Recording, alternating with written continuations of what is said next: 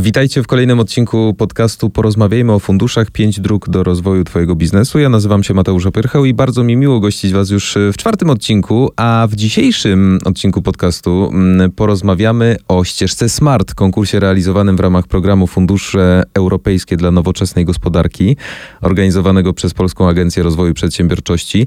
Celem działania jest e, zaspokojenie potrzeb osób ze szczególnymi potrzebami. To będzie wyjątkowy odcinek, bardzo ważne kwestie poruszymy. O wszystkich najważniejszych zagadnieniach y, konkursu opowie nam ekspert, y, którego witam bardzo serdecznie, pani Monika Karwat-Bury z Departamentu Wdrożeń Innowacji w Przedsiębiorstwach. Dzień dobry pani Moniko. Dzień dobry.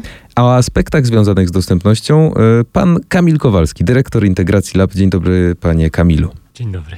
Zaczniemy sobie i tutaj od razu bardzo przepraszam, pani Moniko, nie od pani, a od pana Kamila, bo y, ruszymy kwestię y, dostępności, czyli hasło takie, można powiedzieć, przewodnie, hasło bardzo ważne.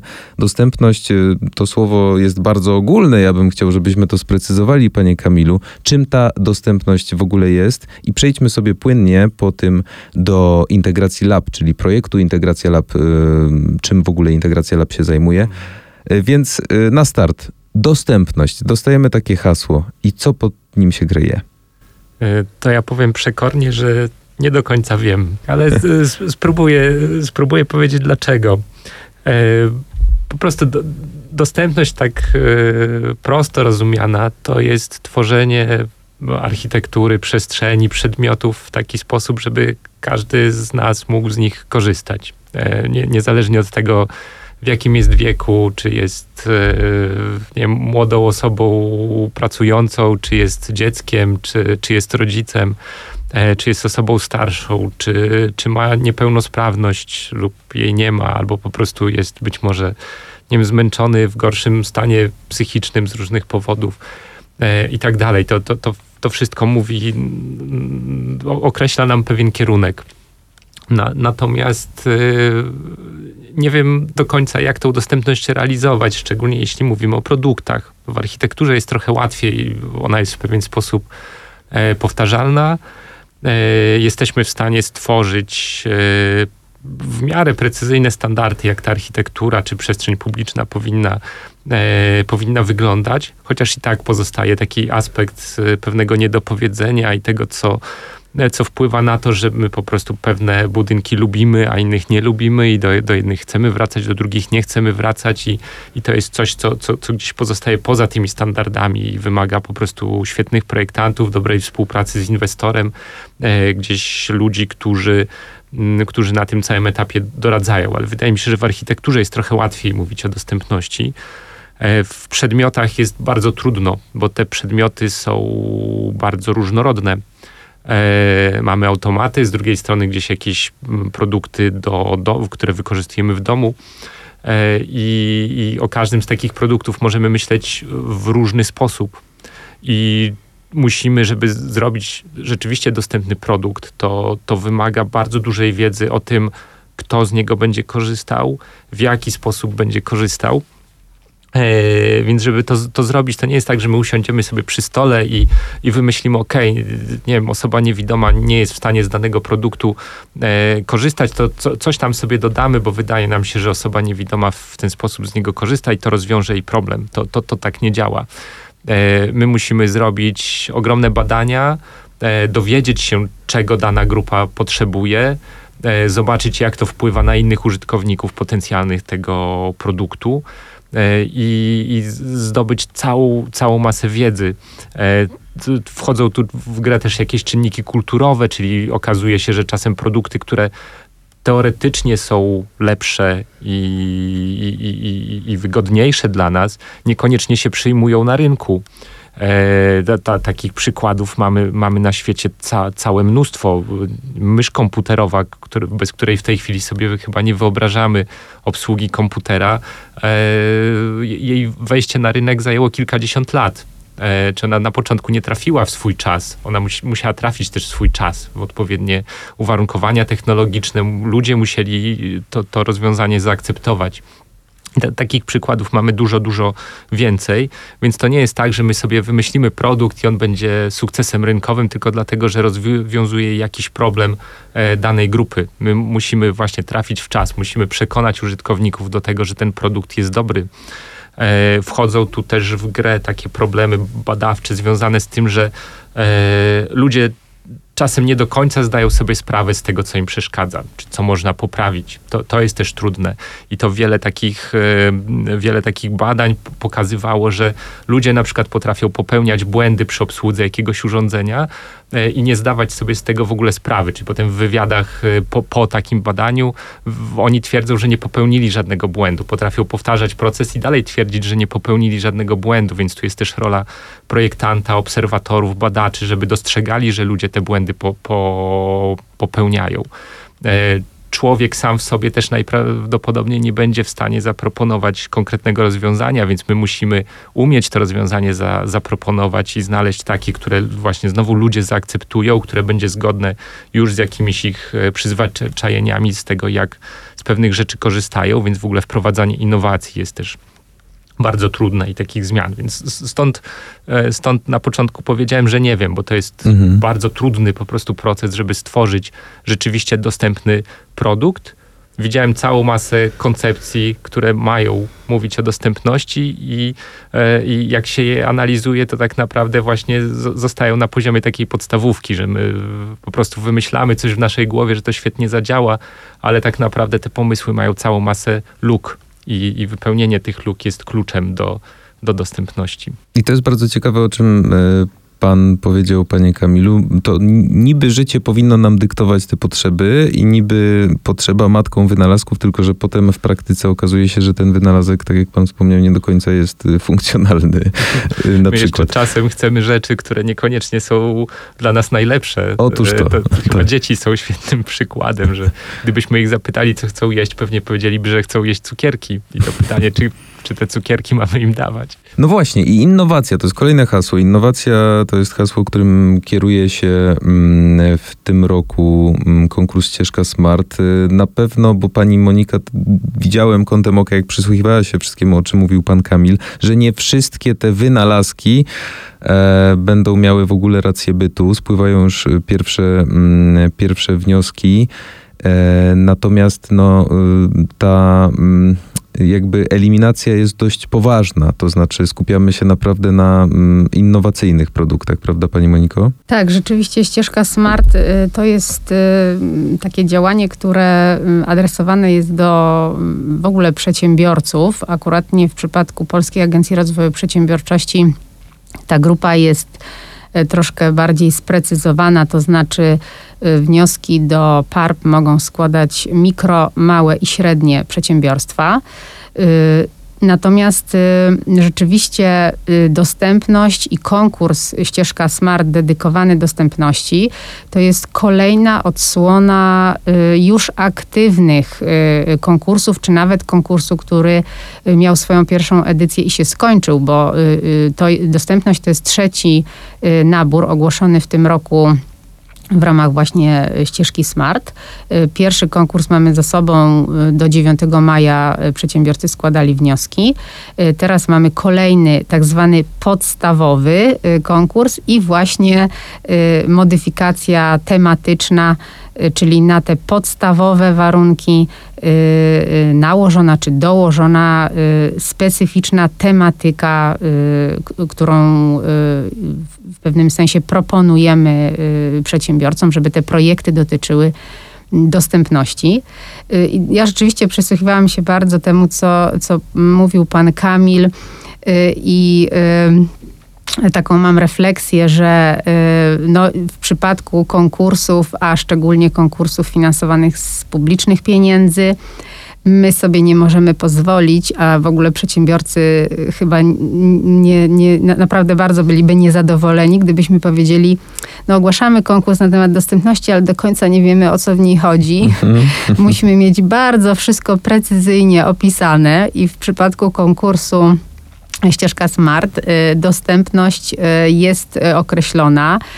Powołujemy się na ustawę o dostępności. Oczywiście zdając sobie sprawę, że zwykle takie definicje są w pewnym sensie uniwersalne, czyli no, mają za zadanie po, że tak powiem, objąć jak najwięcej aspektów, ale wiadomo, że w praktyce się może okazać, że, że nie wszystko w takiej definicji się mieści. No więc y, w przypadku ścieżki SMART chodzi o dostępność rozumianą jako y, usuwanie barier czy niwelowanie barier mm, w mm, produktach, usługach, procesach, y, we wszystkich sferach życia dla osób ze szczególnymi potrzebami, bo to też też jest jakby kolejny element, że nie mówimy tutaj tylko o dostępności dla osób z niepełnosprawnościami, bo ty, tymi grupami ze szczególnymi potrzebami mogą być, to mogą być bardzo różne grupy. To mogą być e, małe dzieci, to mogą być e, osoby z jakąś e,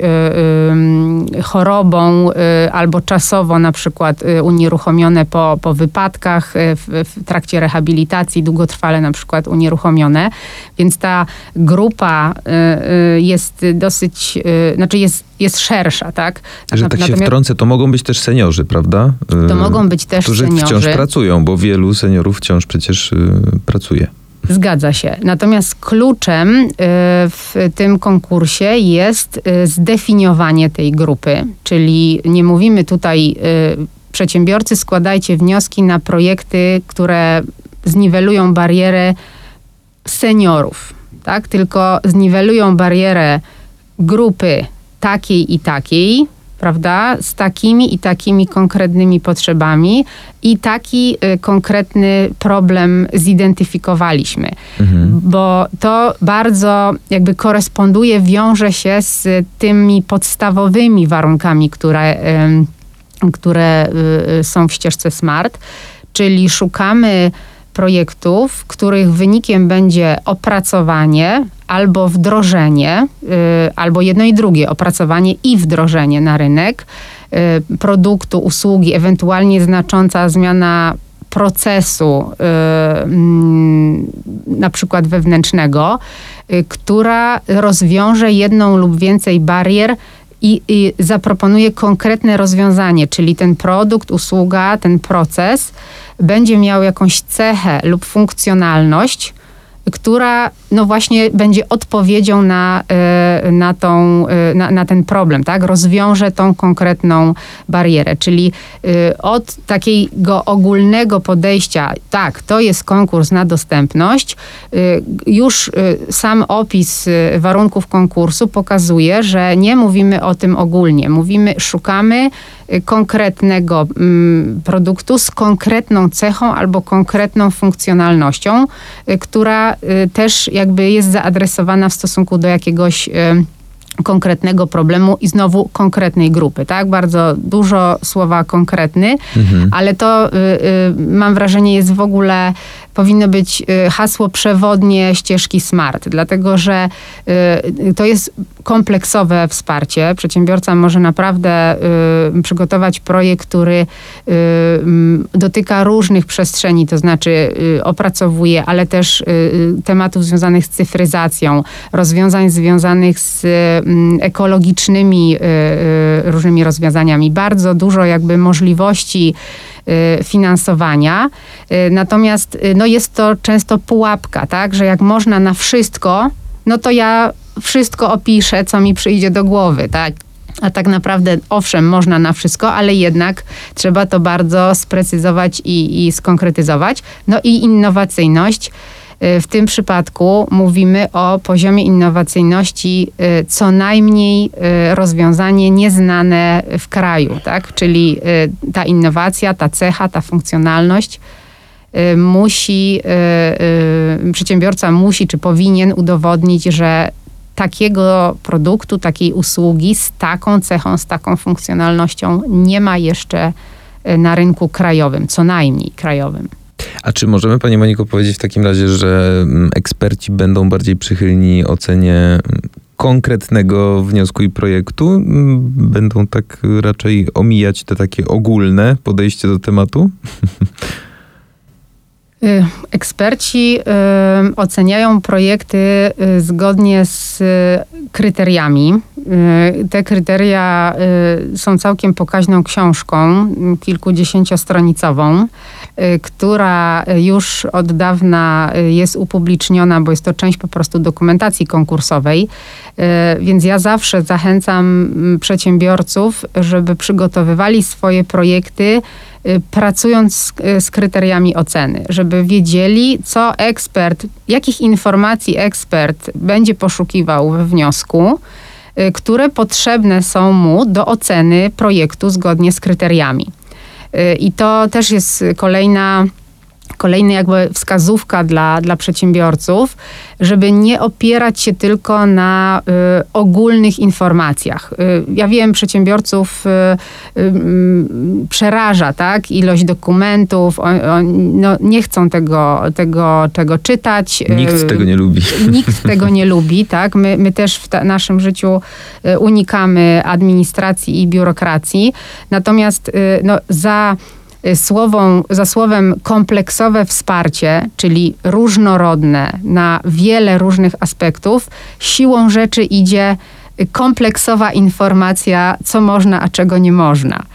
Y, I bardzo Zresztą też y, wiele razy y, spotykając się z wnioskodawcami na różnych szkoleniach, y, podkreślam to i przedsiębiorcy jakby doceniają, tak, że dobrze, do, dobrze, że pani na to zwraca uwagę. Rzeczywiście będę przygotowywał ten projekt, mając na uwadze to, co jest wymagane w konkursie, a nie dowiem się tego z żadnego innego dokumentu, tylko z kryteriów oceny. Więc wracając do pytania, czy eksperci będą omijać, nie będą omijać. Obowiązkiem ekspertów jest ocenić wszystkie projekty, nieważne co jest w środku. Natomiast wszystkie będą oceniali zgodnie z kryteriami. I za chwilkę też y, być może o tych kryteriach sobie porozmawiamy. Na pewno powiemy o tym, jak wniosek sam w sobie ma wyglądać, o jakim wsparciu mówimy. Y, pani Monika nam tutaj nakreśli. E, natomiast Pani Kamilu, wracając do Pana, bo padło hasło bariery i projekt y, Integracja Lab tymi barierami się zajmuje, tym barierom się przygląda. Jakbyśmy mogli zdefiniować, jakiego typu bariery występują ogólnie? Bardzo różne. Od, y, od barier takich typowo związanych z przestrzenią, tu myślę o architekturze, y, gdzie nie są uwzględnione potrzeby pe pewnych grup i, i, takim chyba najbardziej drastyczną sytuacją jest na przykład brak wind w budynkach, czy schody przed wejściem do budynku.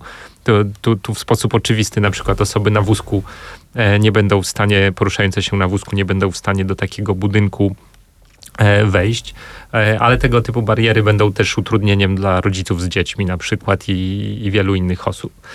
E, możemy mówić o barierach pewnie trochę mniejszego kalibru, chociaż też utrudniających funkcjonowanie, czyli na przykład nierówne nawierzchnie, brak obniżonych krawężników, one też utrudniają poruszanie się i korzystanie z przestrzeni.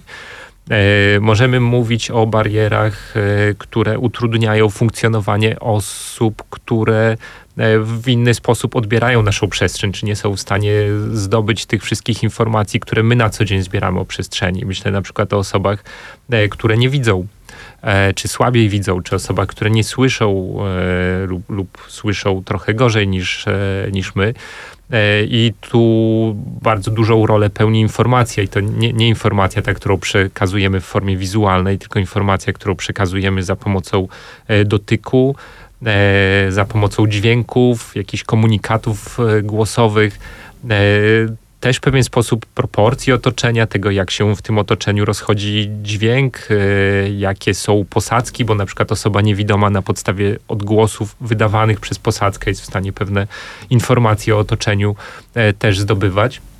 W pewien sposób też zapachów, bo pewne charakterystyczne zapachy mogą być in, informacją o, o, otoczeniu, czyli na przykład jeśli wiem, że e, idę do jakiegoś miejsca, obok którego jest piekarnia, to zapach e, chleba może być informacją o tym, że jestem gdzieś blisko. E, to, to, najczęściej są takie informacje, które w sposób przypadkowy do, dostarczamy, chociaż też nic nie stoi na przeszkodzie, żebyśmy wykorzystywali tego typu zjawiska w sposób e, intencjonalny i żeby, żeby projektanci to to robili. No i w końcu są bariery mentalne, czyli my świetnie stworzoną przestrzeń, czy świetnie stworzone przedmioty e, możemy zepsuć przez to, że nie wiemy, jak z nich korzystać, albo że nie jesteśmy wrażliwi na potrzeby e, pewnych grup. Czyli spotkałem się z tym, że na przykład na dworcu kolejowym mamy takie ścieżki dotykowe dla osób niewidomych e, prowadzące w posadzce i one idą do wejścia do punktu e, informacyjnego, ale to wejście jest zamknięte, jest zastawione krzesłami, a wszyscy wchodzą drugim wejściem. Czyli to jest też Mhm. niezrozumienie tego, do czego ten przedmiot e, służy. Czy potrzeba kierowców, żeby parkować pod samym wejściem do, do budynku i zastawić całą szerokość cho- chodnika, tak że osoba na wózku nie może przejść. Więc te, te bariery mentalne są też, mm, ale te bariery mentalne są też u producentów czy projektantów. I chyba takim świetnym przykładem jest coś, coś co mm, często gdzieś, z czym, czym często spotykam się e, na, na różnych szkoleniach czy, czy w różnych publikacjach, e, pokazujące to, jak bardzo nie rozumiemy ludzi, dla których tworzymy. E, Jest taki dosyć, myślę, znany przynajmniej cze, cze, części osób obrazek, że e, mamy taką karuzelę nad łóżeczkiem dla dziecka z jakimiś zwierzątkami. E, I ona jest najpierw pokazana z perspektywy rodzica, że to są takie ładne, ładne zwierzątka, i potem jest pokazywana z perspektywy dziecka, które leży pod spodem. No i ono widzi tylnią część tych e, zwierzątek. I to jest pokazane jako zły przykład projektowania, nierozumienia użytkownika, dla którego to jest robione, czy tak naprawdę tego dziecka. Mhm. E, Problem w tym, że ten przykład jest zły, bo dziecko w tym wieku nie rozumie, co widzi. E, Ono nie wie, czy to jest, czy, czy ten hipopotam, lew, czy cokolwiek, że jest hipopotamem, lwem, czy czymkolwiek innym. I mu jest zupełnie obojętne, z której perspektywy go ogląda, bo i tak nie wie, czym to zwierzątko jest. Więc to też pokazuje, że my producentom często dostarczamy złych informacji o tym, jak myśleć. My musimy zrozumieć to dziecko. Dla mnie świetnym pomysłem na produkt dla dzieci, właśnie pokazującym zrozumienie dziecka. E, są takie bidony, pe- pewnie nie mogę podawać marki i, produktu tutaj konkretnego, natomiast są na rynku takie bidony, które mają słomkę obciążoną na końcu takim obciążnikiem. Tak, E, nawet to- to widziałem, po- tak, tak, To tak. powoduje, że dziecko, które jeszcze nie rozumie, jak działa woda, e, że ona się będzie przelewać, jak ją pochylimy, że słomka będzie działać tylko jeśli trzymamy kubek e, pionowo, e, może ten kubek dowolnie obracać, może pić z niego należąco, a ta słomka zawsze opadnie tam, gdzie jest woda. E, I to, to jest tak naprawdę zrozumienie użytkownika. Ten, ten kubek przy okazji też rozwiązuje pewne problemy związane z niewykształconym chwytem u dziecka i pozwala mu w bardzo różny sposób chwytać ten, ten, ten kubek. I to, to dla mnie jest przykład tego, jak my powinniśmy myśleć, że powinniśmy zro- zrozumieć, jak naprawdę funkcjonuje e, ten użytkownik, w tym przypadku dziecko, a nie to, jak nam się wydaje, że on funkcjonuje. Ten pierwszy przykład to, to pokazywał. Co ciekawe, okazuje się też, że wiele takich rozwiązań, które które są robione dla dzieci, e, ma, ma też zastosowanie dla osób starszych, u których na przykład e, pojawiają się problemy z chwytem, e, z precyzyjną obsługą pewnych rzeczy i wiele rozwiązań, które właśnie są projektowane dla dzieci, można zaadaptować dla osób starszych, tylko też trzeba robić to z głową, bo wiadomo, że na przykład dłoń osoby starszej ma inne, e, inną wielkość niż dłoń dziecka i trochę inaczej się zachowuje, ale jesteśmy w stanie pewne rozwiązania przenosić między między tymi, tymi grupami. E, ale właśnie, żeby, to rozumieć, trzeba badać. I to, to, to jest coś, co my się, czym, czym my się w Integracja Lab zajmujemy, czyli oprócz tego, że audytujemy przestrzenie czy przedmioty, e, badamy też to, jak, e, jak ludzie z tego korzystają, jak chcą z tego korzystać. I przyznam, że każde badanie, które robimy, zaskakuje nas i pokazuje, jak bardzo my się wielokrotnie myliliśmy w przeszłości. I, to, i właśnie badania są chyba kluczem do tego, żeby tworzyć świetne produkty.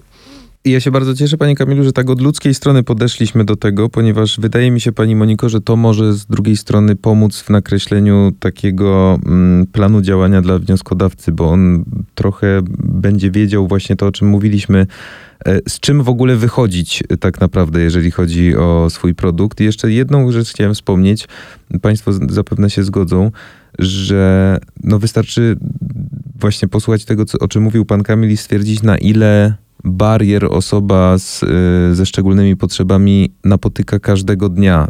Y, Osoba pracująca, dajmy na to, która musi wyjść z domu. Pierwsza bariera to jest przystanek autobusowy, czyli problem z transportem na przykład. Potem y, problem architektoniczny z wejściem do budynku, a potem już te wszystkie rzeczy, które się dzieją w trakcie pracy. Mm, Czy ta ergonomiczna myszka, czy na przykład, nie wiem... y, kubek do picia i tak dalej, i tak dalej. Te wszystkie rzeczy tak naprawdę y, są wokół nas na co dzień i wystarczy się im przyglądać. Zgadza się. Y, to, to rzeczywiście tak jest, że mm, ten obszar, w którym doskonalenie produktów i usług może mieć miejsce, jest, jest ogromny. Przy czym znowu przypomnę, że mm, te wszystkie przykłady, o których pan Kamil mówił, Y, to są, y, to jest innowacja, ale to już zostało wymyślone. I y, dlatego ta poprzeczka w przypadku ścieżki SMART jest wysoko postawiona. Tak? To, jest, to, jest ambitne, to jest ambitne zadanie. Natomiast wielokrotnie przekonaliśmy się, że mamy też takich y, ambitnych przedsiębiorców y, y, i to jest po prostu dla nich, tak? A jeśli chodzi o wsparcie, jak ono może wyglądać, jakby pani mogła nakreślić? Dofinansowanie nie ma y, limitu kwotowego, to znaczy nie, nie, ma w warunkach konkursu y, kwoty maksymalnej, tak? Mhm. Nie, nie, pojawia się taka kwota. Natomiast oczywiście y, my określamy y, pewne maksy, maksymalne wartości poprzez y, Y, procentowy, procentową możliwość dofinansowania, tak? Czyli w przypadku y, projektów y, inwestycyjnych ta, ten procent będzie zależał od tego, w jakim regionie realizacja będzie projektów. W przypadku projektów badawczych będzie zależał od tego, jakie, jaki rodzaj prac badawczo-rozwojowych będzie realizował wnioskodawca. Więc są pewne limity. One one nie są y, bardzo drastyczne, bo w większości przypadków jest to naprawdę kilkadziesiąt procent dofinansowania. Natomiast w każdej sytuacji wnioskodawca musi y, zapewnić y, tą resztę, tak? czyli tak zwany wkład własny. I ten wkład własny jest rozumiany jako no, dopłata, tak? Czyli my tutaj nie mówimy o wkładzie własnym w postaci majątku, nieruchomości, tak? Jakiegoś jakichś zasobów technicznych, które wnosi przedsiębiorca do projektu. Tak się zwykle dzieje, albo czasami tak się dzieje w projektach y, y, miękkich, takich związanych z właśnie z podnoszeniem kompetencji czy, czy ze szkoleniami. Natomiast y, tutaj mówimy o projektach y, w dużej mierze inwestycyjnych, również projektach badawczych, gdzie w każdym przypadku wnioskodawca ten brakujący procent y, musi y, zapewnić ze swoich środków. Oczywiście źródło tych swoich środków może być bardzo różnorodne, bo mogą to być rzeczywiście środki własne, y, którymi dysponuje wnioskodawca, ale może posiłkować się pożyczką, może posiłkować się kredytem tak, w taki sposób, żeby zapewnić y, ten montaż finansowy, żeby projekt był płynnie realizowany. Nie mamy też warunków dodatkowych, jeśli chodzi o samych wnioskodawców, to znaczy to ma być mikro, mały lub średni przedsiębiorca. Natomiast y, nie mamy ograniczeń, jeśli chodzi o mm, czas działania na rynku, y, nie mamy ograniczeń, jeśli chodzi o y, historię do tej pory działania, nie mamy ograniczeń, jeśli chodzi o branżę. To mogą być przedsiębiorcy z jakiejkolwiek branży, jeżeli rzeczywiście mają pomysł na realizację projektu wpisującego się w konkurs. I jedna rzecz, która mi się rzuciła bardzo mocno w oczy, to jest y, modułowość. Jakby moglibyśmy mm, trochę rozszerzyć temat modułowości w ścieżce SMART. O co w ogóle chodzi tutaj? Tak, oczywiście. To jest dosyć charakterystyczny y, element ścieżki SMART. Zresztą A czy jeszcze po raz uprze- pierwszy. Uprzedzę tak. pytanie, czy to jest nowość na przykład w tym roku, czy to ta modułowość była już od zawsze mm, y? Ta modułowość jest nowością. W ogóle ścieżka SMART jest konkursem który jest ogłoszony w ramach e, programu e, Fundusze e, Europejskie dla Nowoczesnej Gospodarki i to jest nowy program. My mhm. rozpoczynamy tak zwaną nową perspektywę finansową, która będzie trwała do 2027 roku i ścieżka SMART była jednym z pierwszych konkursów ogłoszonych w ramach tego programu, w skrócie program nazywa się FENG. Y, I to jest rzeczywiście coś nowego. Do tej pory y, konkursy dotyczyły jednego rodzaju przedsięwzięcia, tak? Natomiast teraz moduły pozwalają przedsiębiorcy skonstruować wniosek, y, który y, zabezpiecza różne aspekty jego działalności, czy, czy daje dofinansowanie do różnych aspektów jego działalności. Takich modułów maksymalnie może być siedem. Są dwa obowiązkowe, czyli każdy projekt musi składać się, y, to, ta kombinacja, którą zaproponuje przedsiębiorca, musi zawsze składać się z jednego z tych dwóch obowiązkowych mo modułów. To jest y, moduł B plus R, czyli moduł dotyczący y, przedsięwzięcia polegającego na opracowaniu, na prowadzeniu prac badawczo-rozwojowych prowadzących do y, opracowania produktu, usługi lub procesu. A drugi obowiązkowy moduł to jest wdrożenie wyników prac badawczo-rozwojowych. Przy czym przedsiębiorca może zaplanować sobie w jednym przedsięwzięciu, że najpierw prowadzi prace badawczo-rozwojowe w module B plus R, a potem w tym samym projekcie Y, ma inwestycję związaną z wdrożeniem tych wyników y, y, do, do własnej działalności, czy wdrożeniem na przykład poprzez udzielanie licencji na, na rozwiązanie, które, które opracował. Natomiast jeśli przedsiębiorca zdecyduje się tylko na ten etap wdrożenia, Y, to y, no, warunkiem jest y, przeprowadzenie tych prac badawczo-rozwojowych wcześniej poza projektem. Czyli w każdej wersji mówimy tutaj o innowacjach, których źródłem wcześniej były prace badawczo-rozwojowe. A natomiast pozostałe pięć modułów dotyczą y, możliwości sfinansowania y, takich aspektów jak cyfryzacja w przedsiębiorstwie, Y, tak zwane zazielenianie, czyli y, działania, które pozwalają przedsiębiorcy y, poprawić swoją działalność pod kątem ochrony środowiska.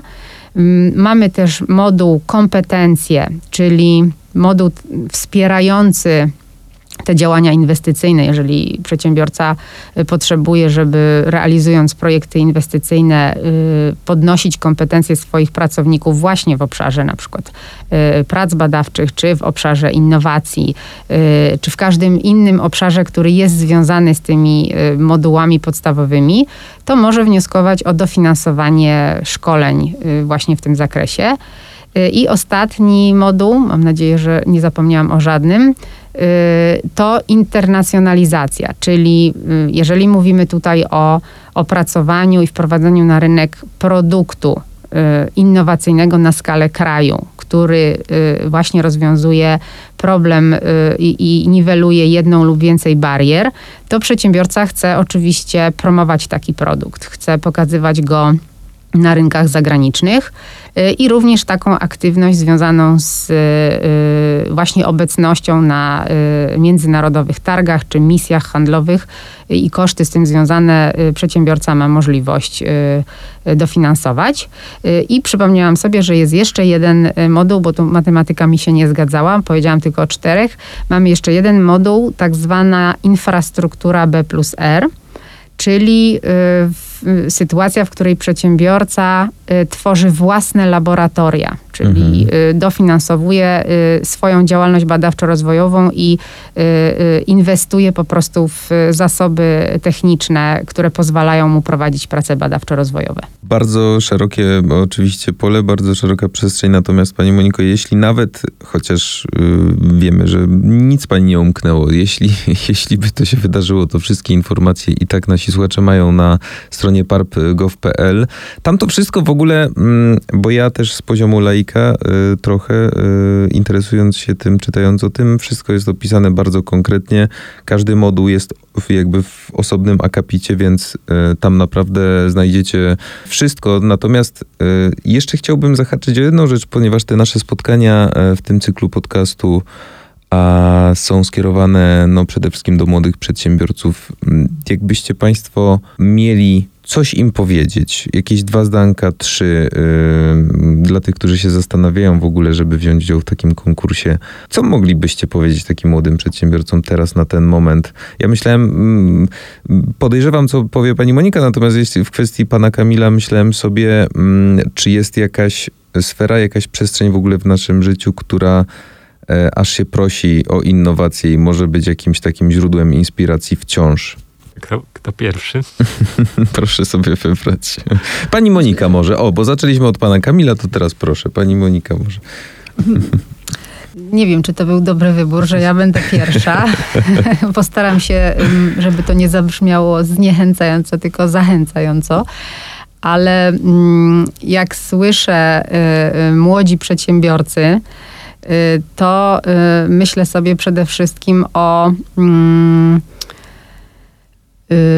pamiętaniu o tej części finansowej projektu, tak? Bo przedsiębiorcy widzą przede wszystkim ten swój pomysł i chcą bardzo go zrealizować. I to jest oczywiście Y, bardzo pozytywne. Natomiast y, y, decydując się na złożenie wniosku w konkursie o publiczne pieniądze, trzeba cały czas pamiętać o tym, że ten konkurs jest jakby organizowany w ramach czy w reżimie, w reżimie funduszy publicznych. Tak? Jest, jest wiele przepisów dotyczących tego, na co można udzielić pomoc publiczną, na co nie można udzielić, jakie wydatki są wydatkami kwalifikowanymi, jakie nie są. Y, I to wszystko opisane jest również y, w tych y, dokumentach, których przedsiębiorcy no, nie chcą czytać, bo są obszerne, ale to są właśnie te miejsca, w których takie informacje już nawet bardzo techniczne są zawarte i one niezmiernie pomagają nałożyć, y, znaczy inaczej, pomóc przedsiębiorcy y, ułożyć sobie ten projekt, ten pomysł, który który ma w głowie i który wydaje mu się, że, że jest bardzo innowacyjny, w ramy y, takiego projektu. Tak? Y, może to nie brzmi y, bardzo Y, powiedziałabym, y, y, zachęcająco. Natomiast zawsze mówię na, na, na wszystkich spotkaniach, proszę Państwa, to jest pewien, to są pewne ramy, i wasz projekt musi dopasować się do tych ram. I oczywiście te ramy są bardzo szerokie, ale są pewne miejsca, w których no, trzeba podjąć decyzję, ok, to nie pasuje do tej ramy i albo to przeformułuję, albo z tego elementu zrezygnuję, albo dostosuję się do tej ramy, bo najważniejsze dla mnie jest, żeby zrealizować ten projekt.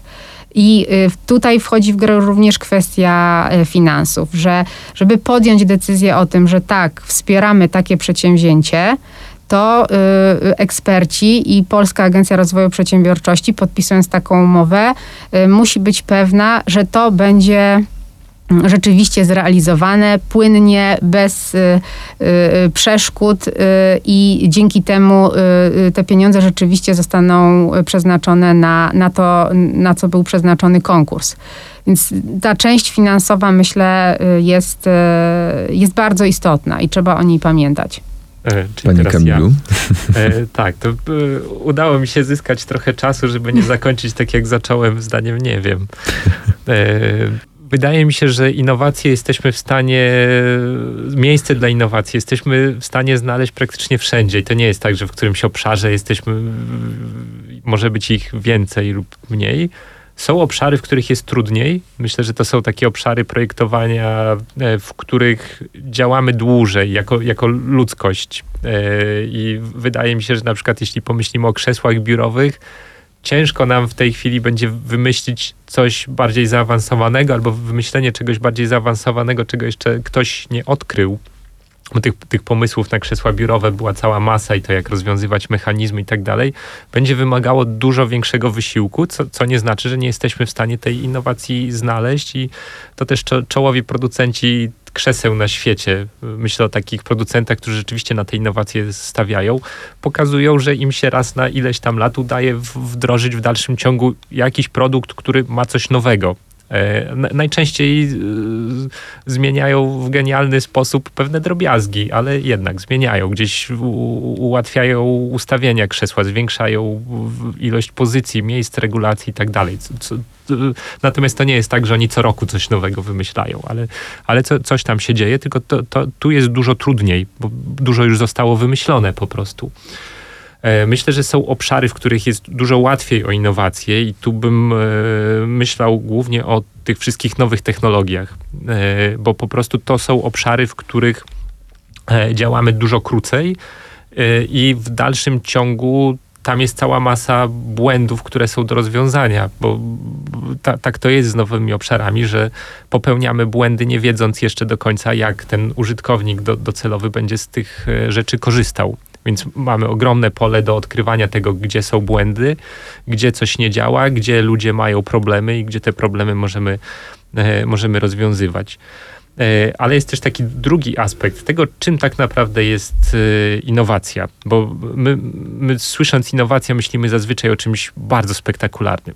Ale warto pamiętać o tym, że zazwyczaj bardzo spektakularne zmiany są bardzo trudne do wdrożenia. E, I już wspominałem o tej myszce, która była nad, nad, wtedy była spektakularną zmianą. Zmienialiśmy zupełnie sposób obsługi komputera, ale to, to, to musiało trafić też na nowy system komputerowy, który się pojawił i inny sposób obsługi komputera i tak dalej.